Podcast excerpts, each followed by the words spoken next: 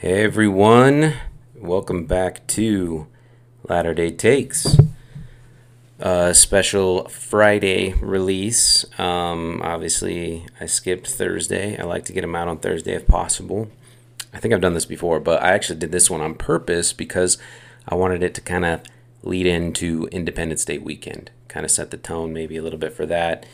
Um, talk about this country, things I love about it. Anyway, I'll get to that in a second. Um, a lot has happened this week, though, and I won't be addressing any of it. Not like I have to necessarily. Um, but just kind of of note, Bill Cosby getting released from prison on a technicality only a lawyer could fully understand, let's be honest. Uh, student athletes can now make money off their likeness. That was that was an interesting one. I mean, we all knew that was coming, I think, but it's official now.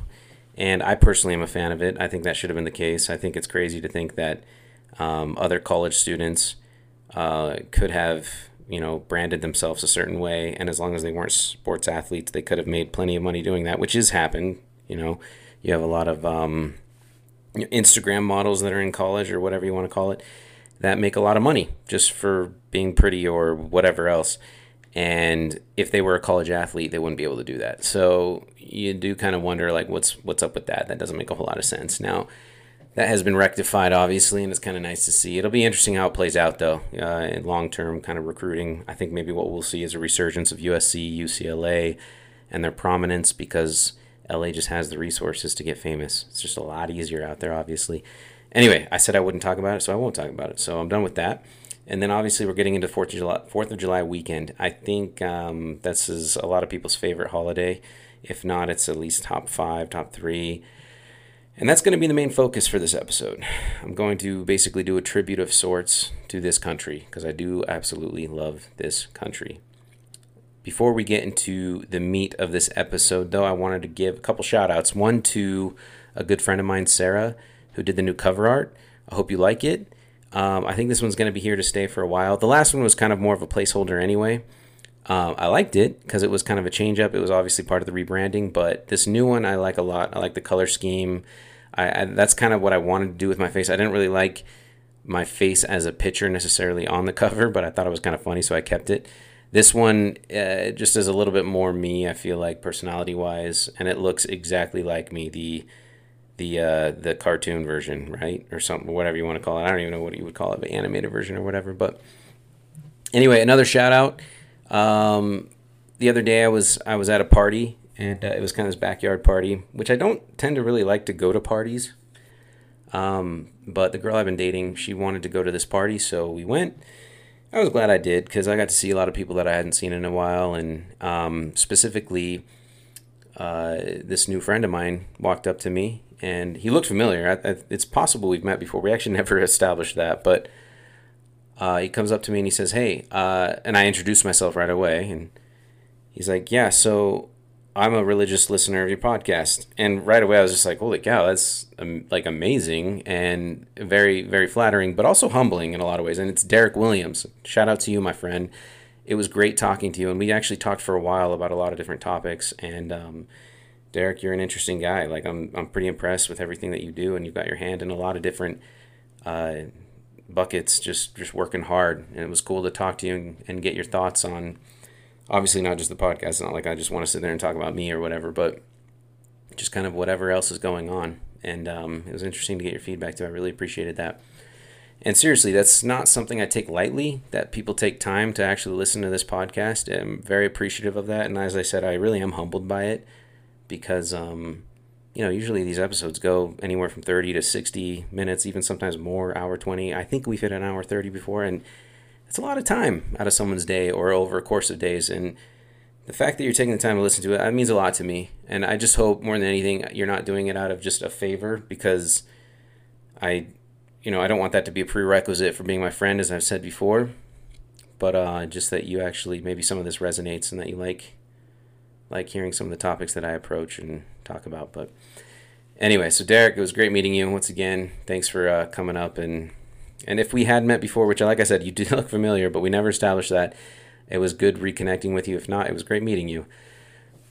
other thing I wanted to cover really quickly was that I did get some feedback. One that I wanted to share um, from a friend of mine who's been helping me on some things with the podcast, kind of mainly the meme stuff on the Instagram handle. Which, if you don't follow the Instagram handle, it is just at Latter Day Takes. And what I've started to do is kind of just send some funny clips out there with the memes that are obviously having to do with Utah church culture. Um, yes, it does directly compete with a lot of those other ones out there, like Mormon memes and the Telestial Latter Day Saint or whatever that one's called it's not really my attempt to be like them. It's more just kind of like if I'm to have an Instagram handle that highlights the podcast, I might as well throw in some other random stuff that might be kind of funny or enjoyable. The one I'm proud of the most was a post I made with Michael Scott when he was doing that Survivor Man episode. And I made an allusion about how that was like Nephi. And I, I was really proud of that one because I thought that one was hilarious. But of course I did. I, I came up with it. Anyway, Mike Hansen, he's been helping me a lot with this. Mike gave me his feedback, and I want to share this on the top five fathers in the Book of Mormon. His are number one, Mormon, solid pick, very very solid pick. Um, that was one of mine as well.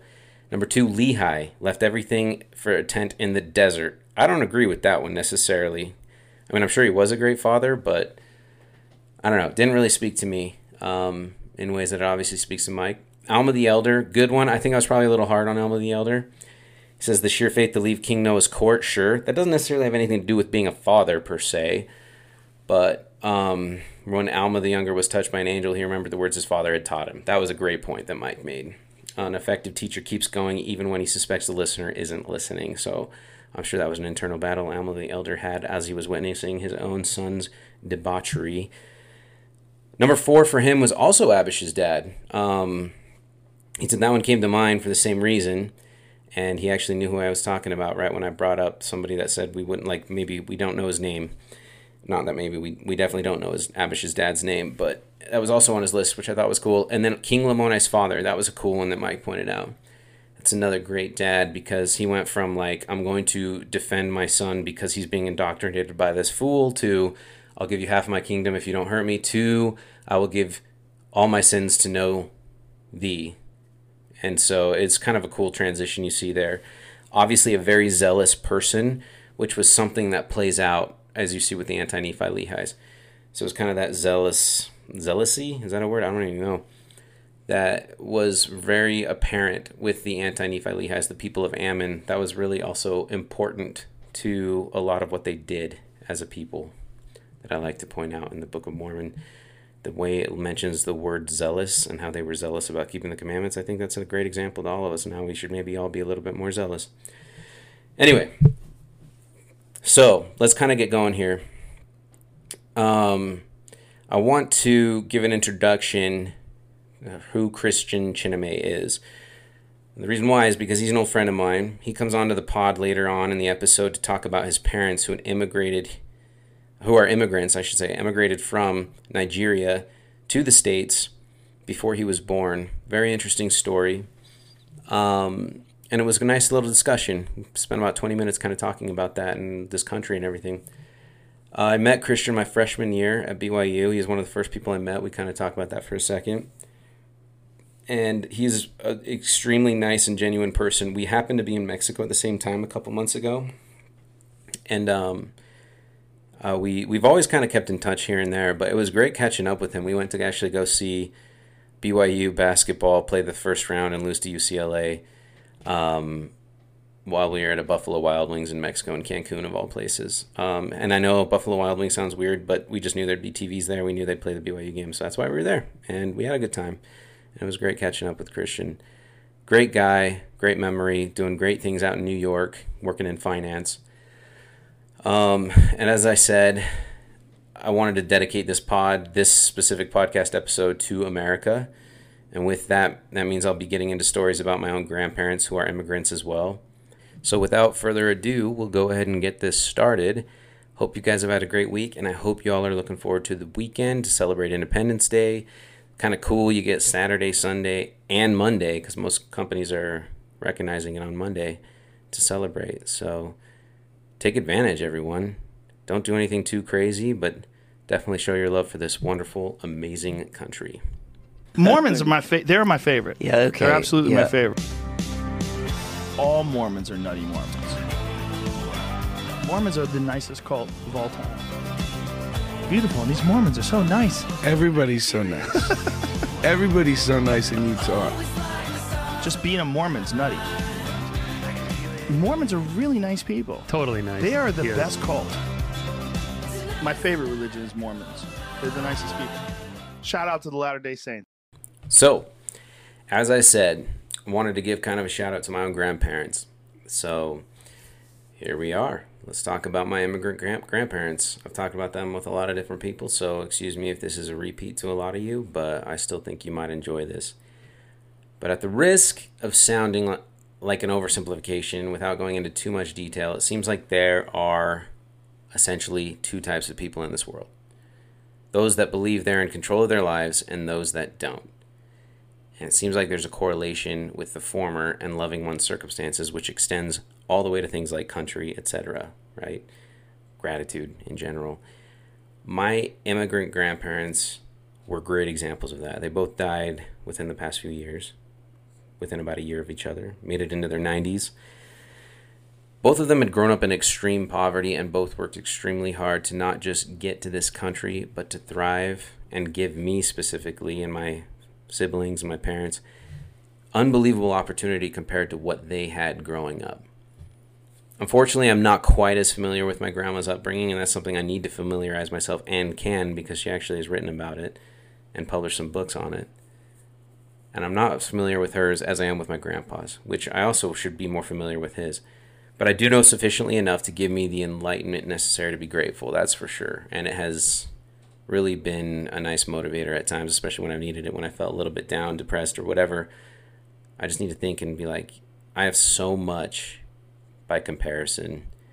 And especially when I think about the sacrifices they made to get me where I'm at and to just get me to start. Basically, I'm, I think we've heard before kind of the saying is, you know, we've started, we started on third base, right? Like it wasn't that we were starting from home plate up to bat. Like a lot of us started second, third base based off the sacrifices our ancestors have made. And that's obviously not uh, 100% applicable to everybody, but it is to a lot of us. Anyway, quick overview of my grandma's upbringing is that she was born in Orleans, France. So if you want to say that like a French person, it would be Orléans. And that's a, yes, that is the name where the name same name that New Orleans got their their name from. Same place, I should say. 1924, I believe. And she had an extremely abusive father, physically and emotionally. Somehow, in all that, they found the church before they headed out to Argentina, Buenos Aires specifically, as it was pre World War II and there was a growing unrest in Europe. A lot of political turmoil going on, as we're aware. And it was in Buenos Aires that my grandma, her younger sister, and their wonderful mother, my great grandma, decided to leave their abusive father in the middle of the day and never see him again. And subsequently embraced extreme poverty for the rest of their teenage years. They really did have to leave him. He became increasingly uh, alcoholic, and with that would specifically beat my grandma. Um, and it was it was very ugly, an ugly situation that they were in. My grandma actually relayed a story later in her life about how grateful she was able to conserve half of a boiled potato with salt water at a perfect ratio of both potato and salt water as she ate it until neither were left. No kidding. She talked about that. She said those were that's like what she looked forward to doing. Like that was their meal and she'd be like, "You know, if you did it just right with a little bit of potato and a little bit of salt water, it was perfect because they'd both finish right at the same time." And she relayed the story not as a way of like lamenting her upbringing. She relayed the story of like that was just how it was. That's how she saw it. She was no joke one of the happiest, nicest people I've ever met in my life. She was the sweetest woman in the world, and I know a lot of people say that about their grandparents, but I don't. But I definitely say it about my grandma. She really was. My French grandma was the sweetest woman I've ever met in my life. She always had a happy, positive attitude about everything, and she had a lot of reasons to be ornery and ungrateful for the life that she had been given. But she made a lot of it, and she worked very hard. She did eventually make it to the States to go to school to BYU after serving in Uruguay as the first sister missionary to be called there. No joke, she did actually have to wait a couple weeks in the mission office before her companion was able to join her there. At BYU is where she met my grandma, who had, or grandpa, excuse me, who has just as impressive as a story. Honestly, it's like they're not worth comparing because they're both really interesting and really, really amazing. My grandpa grew up in a big family in northern Mexico, and just to clarify, that's not the Mormon colonies, as a lot of people assume, because besides the fact that I tan fairly easily, I look just as white as the next white boy. My blue eyes probably go a long way in that regard. But anyway, it's not the colonies, not the Mormon colonies. He was actually Mexico, Mexican Mexico. Anyway, he would often go to bed hungry at night. Um, I give a little story, uh, a little anecdotal story with later on in the podcast episode with my friend Christian. I talk about kind of an experience he had with his own brother and helping him out when they were younger. And it was being hung- it was going to bed hungry at night that really informed how he treated us as grandkids. It was very apparent. He always wanted to make sure that we were not only fed wherever we went. He loved going to buffets. Loved buffets like hometown buffet, Chuck-A-Rama. He was all about it. He didn't care the quality of food at all. That didn't matter to him. He just wanted the best bang for his buck. He didn't ever want anyone to be hungry. But then also along with that, he he wanted to make sure we had sugar whenever we wanted it. So I have him to thank for my sweet tooth because I do sure have a big one.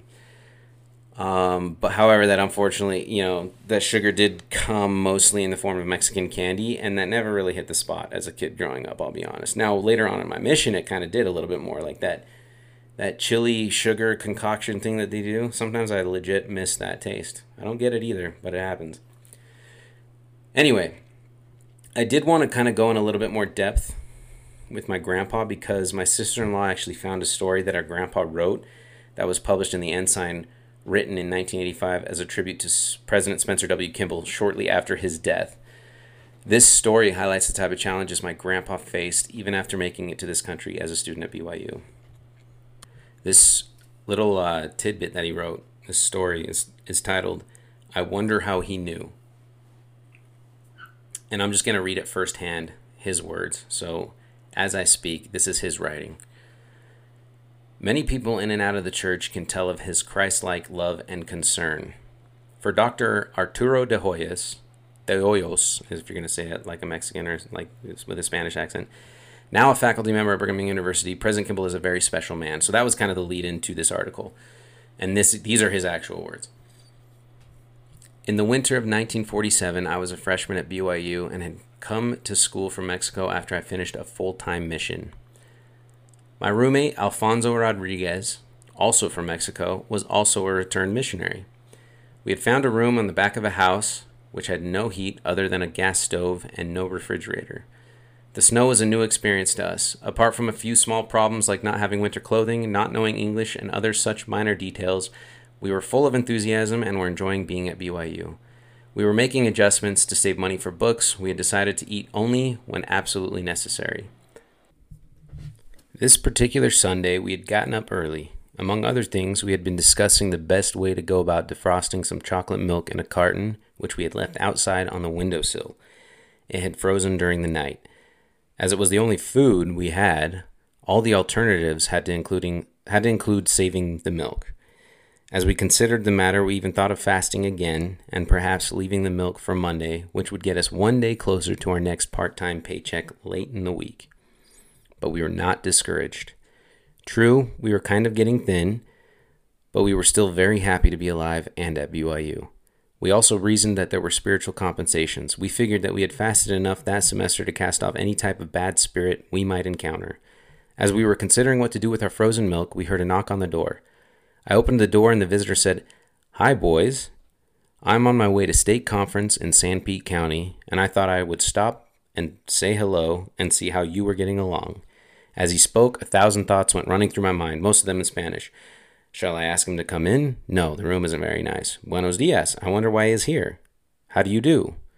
Perhaps we should invite him to have breakfast with us. Frozen chocolate milk for three? How did he know we were here? An apostle of the Lord in our room? Finally, I said, Come in, Brother Kimball. He came in and shook hands, and somehow we never felt embarrassed. Alfonso said something like, We are fine and happy. We just looked at him and said, little, and as I remember, we did not even invite him to sit down. But from the beginning, he had made us feel at ease. As he talked, he looked at us with that marvelous look of his that always conveys peace, concern, care, joy of life, complete knowledge of suffering, unselfishness, a deep desire to do good, and plain, simple love. Your mission president told me you were in Provo, he said, and the other day I called the university to find out where you lived. The previous June, during mission conference in Mexico City, when Alfonso and I had been released from our two years of service, he, Spencer W. Kimball, had been the visiting authority, and he had remembered us. He called to find our address and had stopped to see us, and now he was in our room visiting us. He did not stay long, but it was long enough to lift our spirits up in a way that we would be impossible to forget. And not only our spirits, for as he left and shook hands with us, I found a $20 bill in mine. God bless you, he said. Let me know how you get along. Alfonso and I stood in the middle of our room. We did not say much for a long time. I opened my hand and showed him the $20. I wonder how he knew, I said, just to say something. He is the prophet of the Lord, Alfonso said, and he knows. Anyway, so that's the story. Um, obviously, it's a tribute to President Kimball and just kind of how he was a true prophet of, of God and his effect that he, his personal effect that he had on my grandpa's life. But I look at that story and I think my grandpa really was an amazing man. He really uh, did some. He, he, he got through some pretty hard times, pretty hard struggles. I remember specifically, actually, while I like another story he had told me. I remember this was a personal story he had told me. I'm sure he told it before to others, but um, he would do whatever he could to make ends meet. Um, and he had told me one time he was he, as a graduate student, um, he still had to work any job he could get, and one of the jobs was as a custodian for a building. And as a graduate student, you do a lot of teaching sometimes, and that's what he wanted to be. He wanted he eventually became a professor, and after he got his PhD at Michigan State University, I believe. Um, he had uh, in his master's program at BYU cleaning up a building and had seen one of his own students. One of his own students had witnessed him as a custodian, and he said that was pretty tough because you know usually you you're kind of seen as an authoritative figure. Not to say that custodians and janitors should be looked down upon by any means, but there's no question in our society that they're viewed as lesser positions, lesser jobs in the in the pecking order. And um, he had even said when he told me that story that it was kind of tough. That was one of the harder times that he had um, at his time at BYU, uh, which is interesting. And it just goes to show that his humility, like really, he conveyed a lot of humility in uh, throughout that whole process. Uh, you know, just in his upbringing in Mexico, and then that seeped over to BYU, and he gave my mom and her her two sisters and obviously me and all my siblings, my seven siblings, there's eight of us in our family, an amazing opportunity in this country. And it really is to convey his love for this country because what he sought here was not just freedom, but freedom to work as hard as he wanted and the right to be able to reap the benefits of that work as much as possible.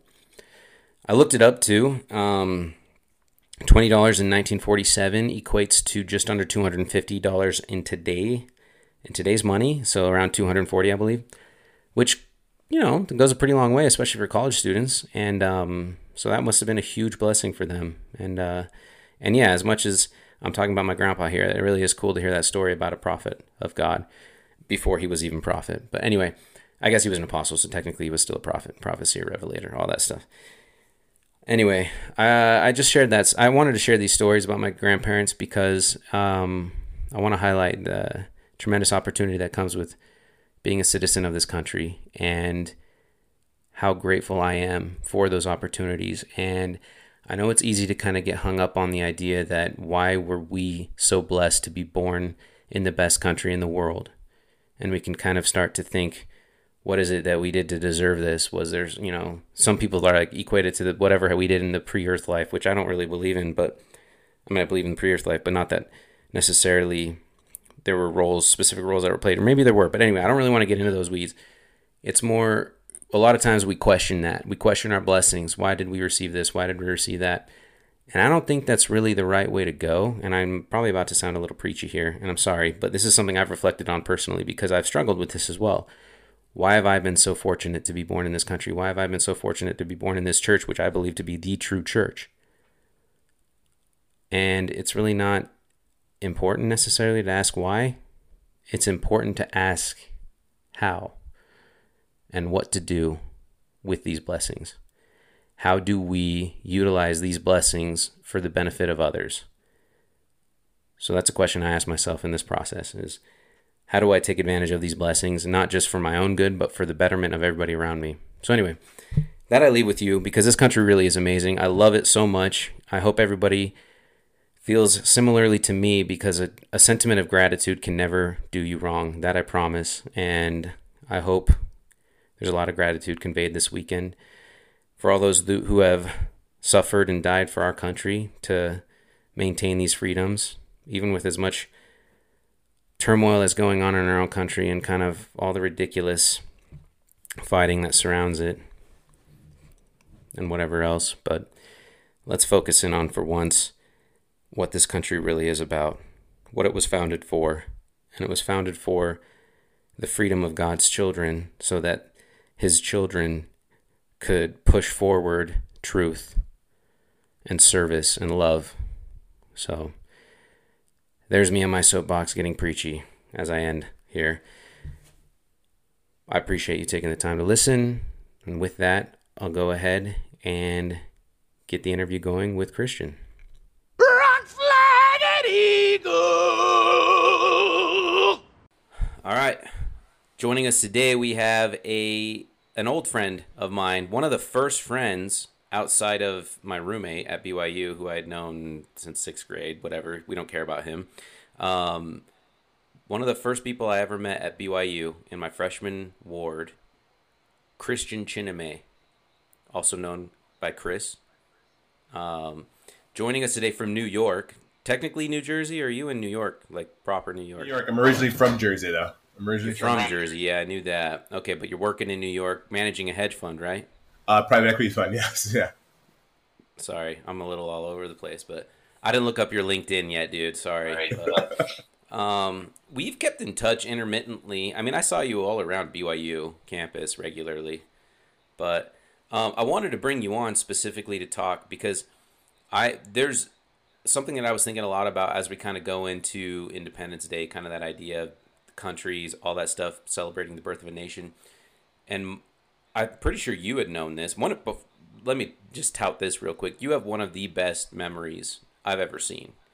You you are very good at remembering details about people and like citing them back, like kind of casually. Like it's not like you're trying to prove anything. You're just like, oh yeah, like how's so and so? I remember we were in because we happened to cross paths in Mexico a couple months ago. Yeah, that was awesome.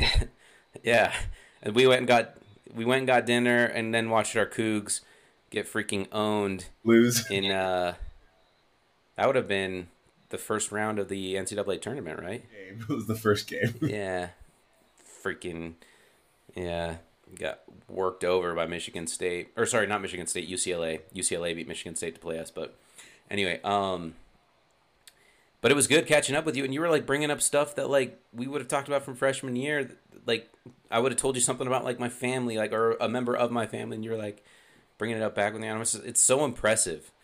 Um, so that's always something I've remembered about you, and I've always appreciated and wish I had, obviously. But anyway, I wanted to talk to you because um, I remember your parents came with you to campus that like for the first few days at BYU. Don't don't even remind yeah. me. I still remember. I still remember. yeah. Yeah. And um, both of them uh, emigrated from Africa, right? From Nigeria, yeah. Nigeria specifically, and so your dad comes in with this awesome, strong Nigerian accent, and it was just like, "Where's the church? Where's the church?" yeah. That's right. That's right. Um, super nice, like awesome. You came with your little sisters, I remember, and it just like it was it was very memorable for all of us at BYU that first year because it was like, hey, this is cool to see. And the reason why I wanted to bring you on was because I kind of wanted to get. I I actually haven't heard a lot of the details, and I don't plan on taking too much of your time or anything. Which, by the way, thank you for coming on in the first place. Um, I want to hear kind of a little bit more about your parents' story because I can relate to that to some degree, right? It's not exactly one generation removed, it's two with my grandparents. And I don't know if you remember this, but my grandparents, like my grandpa grew up in Mexico, my grandma grew up in France, and they both eventually made it to the US, met at BYU, all that stuff. And it, it was quite the story because they had crazy upbringings and like really hard times where they lived respectfully. But anyway, I want to kind of, and that's something I'm actually sharing in this episode as well, but just on my own. I want to hear kind of your experience you i mean you were obviously born here and everything and just being born in the United States but having parents from another country, like what has that been like, and and how have you evolved and everything?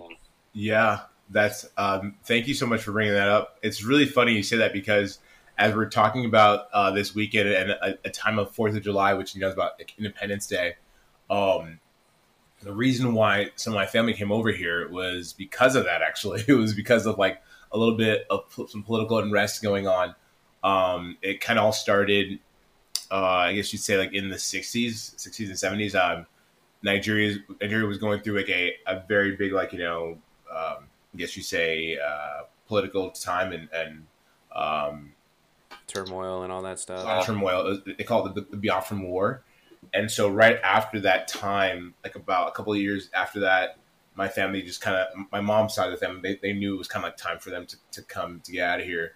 But um, even but before she she had left, my my parents they kind of knew each other back there, back in Nigeria, and so, um, and my dad was trying to get out um, with his family as well. They were they were, uh, and so that was like you know, something going. You can say I guess a hit to their their freedom and, and their and their the things that were happening to them. And so um, they they then you know came here for an opportunity, and it was just it was something really great because you know obviously both of them already knowing each other and you know having that relationship and bringing that here and now having four children and they have a grand grandson. I'm, I'm an uncle, and it, it's it's just nice. great. You know, you know parents, you know, doctor, lawyer. My sister's in the medical field as well my other sister, she's doing great things. My brother, um, you know, did some service, and and it, it's been it's really really cool to see like my family grow from like this these two little people that were really young came you know did school then came here did more school and um my I'm really grateful for my parents and even my grand grandparents for making decisions to uh, you know from like my my on my mom on my dad's side to let their kids go and to to find a better um, opportunities and you know because they knew it was going to be really dangerous being in that country for my grandmother on my mom's side to being that you know that um i guess you'd say that matriarch or that you know being that uh i guess you'd say uh pioneer to to yeah. gather all the kids and just you know hop you know hop on over across the waters and and and come straight over here like you know she she herself was um my on my mom's side my grandmother was um her husband had already passed, you know, and, and that was through the uh, the war. And so she took on, you know, her responsibility with her and her oldest son, which was my uncle, my old, my old, uncle, to to come all, all, the way over here.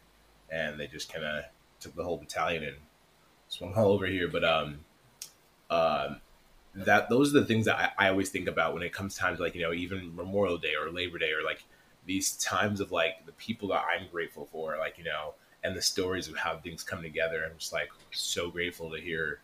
Uh, and, that's the thing. That's why I like hearing other people's stories. I love hearing stories about you and your grandparents, and you know, like, um, yeah, and that, like that. I guess that's a little bit about me. Well, man, that's awesome. But you mentioned kind of something that I wanted to clarify. You, so your grandpa died in the war in Nigeria? Yeah, my, my, my mom's father. Wow. Oh, that's crazy, man. Mm-hmm. Um, and just that's like in a in a fight, like battling it out, or was it other circumstances? Biafran War was a, a war between you know, the um, the Hausas and the, and the Igbos, and um, it was just a lot of things going on. And so he was, you know, fighting for the, Igbos, and he was there, and he was in the war. He, he went to go fight, and um, yeah, he didn't make it back. And so, gotcha what I love about this experience that your family had was that I mean, so you you it said it sounded like your parents both went to like got their bachelors at least in Nigeria and then came to the United States and then got further schooling like in grad school and things like that. Um, that wasn't what's amazing is that it didn't end there. Your, your parents obviously stressed education to all their kids, and as you noted, like they're all very successful. Um, how has their experience in growing up in Nigeria kind of shaped how you see things living in this country and not really being able to exactly have experienced what they did, but in, in some senses, like being grateful that you didn't have to go what they went through. Um, I saw something the other day. It says like no, no one works harder than um, than someone that's seen their own parents struggle, and I and I've seen it so much because, mind you, like my dad, like he he not only did undergrad, but he went to law school back in Nigeria, like you know, and he was like a, a full blown lawyer there, and then he came here, tried to take the whole, you know, tried to take the bar, and like you know, with that they had to do more schooling, so he went and did it, and so.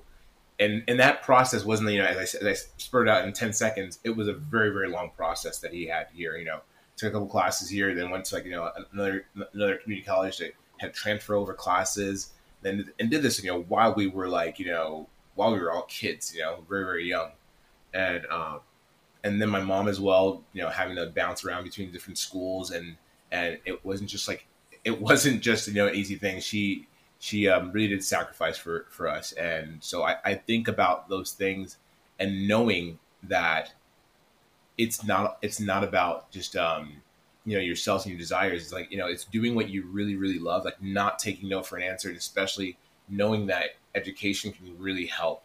And and it's it's, it's always been like a, a thing that you you know and and um, I guess growing up, we always say it's not like when you go, it's not like if you're going to go to college, or it's like when you go to college and what school you're going to go to, and what and um, the opportunities that you can have with getting a, a graduate degree, or and um, and and those are the, the things that we kind of like look forward to. And it's not it's something that it's it's actually great because you you're always you're always learning. Like that's what my my, my parents have always taught me like you know always be learning always be eager to learn.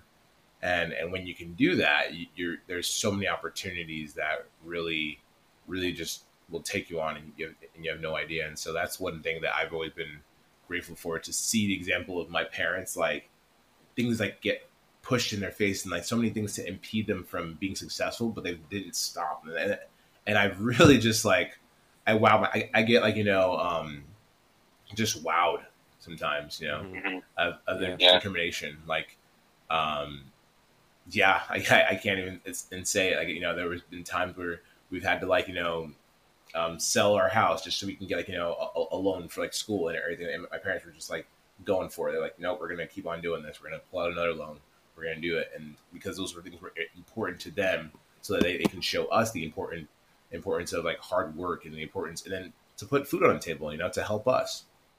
Absolutely. Is this? Have your parents ever expressed any like? Because obviously this isn't unprecedented in other countries, but have they expressed any type of uniqueness that they've seen in the United States that they're like this? This has been amazing because it's been able to facilitate not only our own well-being, but we've able to been able to thrive or anything along those lines. They've always said that. They've always said that this is the this is the land of opportunity and there is there is nothing that stops you, Christian. They told they told me that time and time again. Like you know, Chris, you gotta you know if you whatever you want to do, you can be successful at it if you do if you're a hard worker. And I've always been grateful for that, and I've and I've seen it by them. Like sometimes, like um, my dad will, will mostly say it, but my mom will just do it, and then she'll show. You know, it's like so she's more of a doer, and then she shows, and then and my dad would just you know he'll tell me, and he does it as well. That kind of backs it up. And I love that. And that's where like that's what I see too in my or I saw in my own grandparents. They've since passed on in the last few years, but um, they they were always very vocal about that. Just saying like like what they sacrificed, what they went through was it's easily forgotten in generations down the line and I forget it often. I have to actively try and remind myself kind of the sacrifices that they went through. I mean, my my grandpa, we didn't even hear this story um, until my we were at my grandpa's funeral. Um, and sorry, I don't mean to make this about myself, but I, it is relevant to what we're talking about. I'd love to hear it.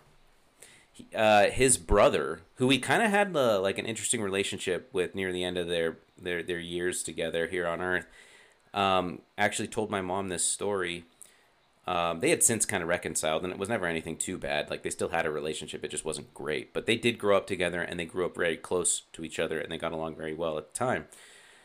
His brother had shared this with my mom at his funeral, and it was that he he came up to my mom and said, "You know, oftentimes when we were growing up, they grew up in Depression era Mexico, um, and every country got hit by the Depression, and so they struggled just as much as the next person, if not even more, in some regards." and he grew up with a lot of brothers and sisters. I think there were at least eight kids in that family growing up with, and he was just older than this brother. I can't remember where they both fell. They were not the oldest, they were not the youngest, but they were somewhere in the middle.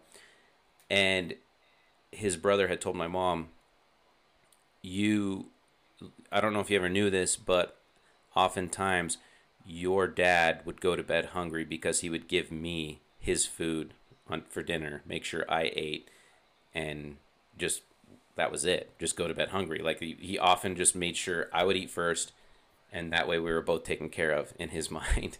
And that's how they grew up together for a lot of that time. Obviously, that wasn't constant. He had to eat sometimes, and he did, obviously. But um, from there, after just that having that struggle through that mentality of just being able to make things work, he was able to go on a mission. You know, after they had joined the church, crazy story. He he claims my grandpa claims he was baptized at like the age of six or seven, just because the missionaries would only come like every few years, and he made such a stink about not being baptized with his brothers that the missionaries were like, "Fine, just get this kid in the water." So that's his claim, which is pretty incredible if that's true. But anyway, um, goes on a mission, goes to BYU, and that's where just the rest of his life begins. And he lived such a an amazing life in that regard, where it was along the lines of what your parents are saying, which is like nothing is impossible.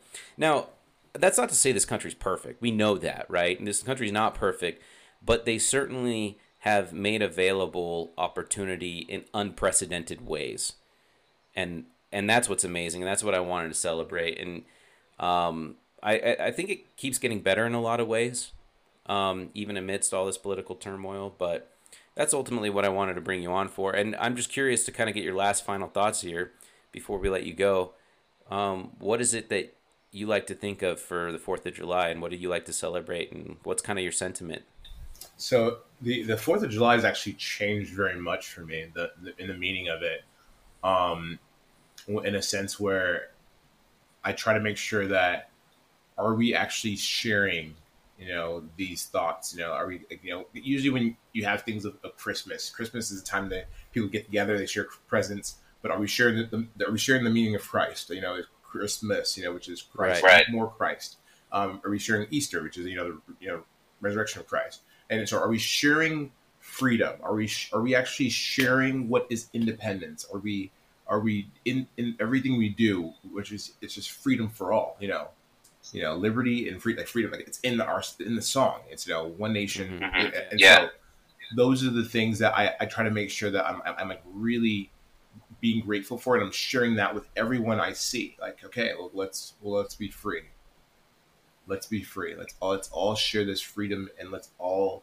It's it's been everything we've been talking about in these past like you know couple of years, couple of months, and and it gets more and more um, kind of saddened when we think that many people still aren't free. you know, and, and the laws that we have, and I I feel that I'm in one of the freest cities in the world. You know, a place that people can come and there's like this is like this is like the American dream. Like this is places where people people everywhere. Like I I, I know many people are not going to see this. I I have to flex this right here. I have to flex this right here. So I have something that's very special. You're gonna probably lose your you're gonna lose your your uh your marbles right here. But my my girlfriend's right outside right here. So if you can see, that's the Statue of Liberty right there. Yeah. Right Yeah. there's Ellis Island. Millions and millions of people came out through, through Ellis Island. Like people all over this world came through Ellis Island, and they saw that lady. The Statue of Liberty, like obviously, was given to us from the French, from your grandmother. You know, thank thank you for that. yeah, yeah, exactly. and, yeah. and it was a it was a symbol that's going to happen again on the Fourth of July. You know, we, we talk about these things, but um, people came in in boats to Ellis Island from all over for an opportunity because they wanted to be free. And we have to keep on remembering that. Like this is this is a land of the free. Like we are we are here to come after opportunities. We're all here together. We're working together.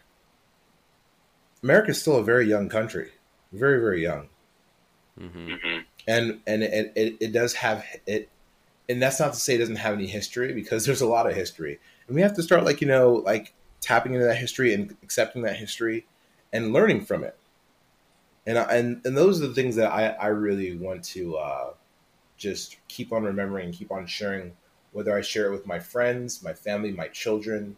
Um, yeah, those are the things that I, I always think about is because and, and that's why I, I love living here. I love being able to see that statue every single day. Like, you know, we live in a free, you know, like no matter what, everyone here is free. Like we have to share that. We have to share that love. We have to, you know, to I would say dissipate hate and amplify love. Because once we're able to do that, we can really just understand what what freedom is, understand what you know why we are free. Why are we free? Yeah. Because people came before us and fought for that freedom. Yeah. People came before us. One thing I wanted to say as you were talking about that, because I mean, this doesn't necessarily have direct ramifications on you. Certainly not like direct, indirectly, absolutely it does. Um, because I'm sure you share common ancestors who had ex- suffered through slavery and things like that. And I, one thing that I wanted to say, and this is not to appease you. I think you know that. I think you know me better. That I'm not just trying to like, I don't know what it would be called, stroke your ego or whatever. Wouldn't be an ego thing anyway. But the Juneteenth passing that was was it was nice to see that and be like kind of this moment where you're like that is makes a lot of sense that even though in 1776 you know we had we had obviously dissented from Great Britain and England and and um, made our own country. And the the country was founded on the idea of principles but the complicated aspect of that was the fact that slavery, still existed. Even though his historical records show you know Thomas Jefferson wanted to actually say something specific in the Declaration of Independence he had to take it out because there were a lot of people in the South that were like nope because this exactly we still want to keep our slaves and this con- contradicts that idea. So that sucks obviously and it was terrible and in order to maintain the country's secession from England they had to put in specific verbiage and that way they weren't they were able to kind of gloss over the whole idea that not everybody is free Juneteenth obviously uh, changed that, and it was cool that it was that realization was made. Was like you know, not everybody was free in this country when it was founded in 1776. Not everybody that certainly that exists now and their ancestors were not free, but they, but we're all free now, and I think it's cool that we can actually look at Juneteenth and Independence Day and just kind of they they can coexist together to some degree because I would like to think that 1776 set the precedent for freedom in general. Took a while, but then we were able to free the slaves, thank goodness. And then from there, it's we can look at that both together and say, well, now they're more free, certainly. like freedom, freedom does exist now for everybody, but then uh, there are certain limitations that still we've had to pr- progress through, and hopefully we keep progressing in a lot of important ways. Absolutely. So, um, I it's really funny because I, I thought about that um, last was it not last week, week before. Um, just the the idea of Juneteenth itself, how it has been a, a lot more, I guess, trending recently because you know you've, I, I, as you said we've had Juneteenth for for a while, but um, Right. and, and but I think I feel like you know even even me myself I can I can say it I didn't I did not know about Juneteenth probably until like about almost ten years ago. It was something that you know like it was it was introduced to me and I was like oh like is is that so you know, and so many people are very much learning these things and then trying to accept these things, making it a federal holiday. Okay, great, that's good, but it's all about really and I said it bring it back education we can bring these things into education and learn more about it, then we understand, okay, well, oh wow, there were some people that actually weren't free on Fourth of July. Like not everyone was. Oh my goodness, I didn't know that. And so you're you're coming to the understanding of like, let's start to unpack and understand what's really going on. And so when you when you have something like like this, um, like Juneteenth, and it, it really just kind of opens it up, and people start to understand like, oh wow, okay, well, this is the day that everyone un- really understood that for the last person, the last slave, was then free. It makes it kind of special, and it makes that under the meaning behind Juneteenth really important. And not to say that the Fourth of July is not important. The Fourth of July was very important, as we, as you said. You know, we, we were able to separate, Set the tone. set the tone, Yeah. kind of like put things in motion. You know, they, they always say, you know, like there's always someone that you know made the path for someone else. Like Fourth of July, I guess, made the path for, you know, for Juneteenth, and um, and I and I'm I'm grateful for all of these these things, all these holidays, and it's about it's really about the meaning. It's really about the meaning behind it and how we're able to come in and celebrate celebrate it. Couldn't agree more. With that, Chris, we'll go ahead and let you go. I know you're a busy man, but I cannot appreciate you more for taking the time out to to talk to me about this because I did want to kind of make this special episode of like, you know, let's let's talk about kind of the dream of America. Like we said, she's not perfect, but she she strives to be and she's done a lot of amazing things as a country to help people like your family, your parents specifically, and just your brothers and sisters grow together. My family, like I'm only two generations removed from abject poverty, like extreme, like the lowest of the low. And I could not be more grateful for the sacrifice that my grandparents made and for the sacrifice that those made in this country to make it possible for my grandparents to come here and indulge in the blessings that come with all that. So, anyway, little tangential, but thank you again, Chris. I really appreciate it. Thank you so much, man. I really appreciate it too. I'll definitely catch you. All right, man. man. It'd be great. Bye bye. Sitting on my table, I'm watching as everything's changing. My mind goes to a different time. Old love, I remember falling so madly. There must have been magic in the valley and a rhythm in the night. Cause I could almost fade right out of view? If it takes time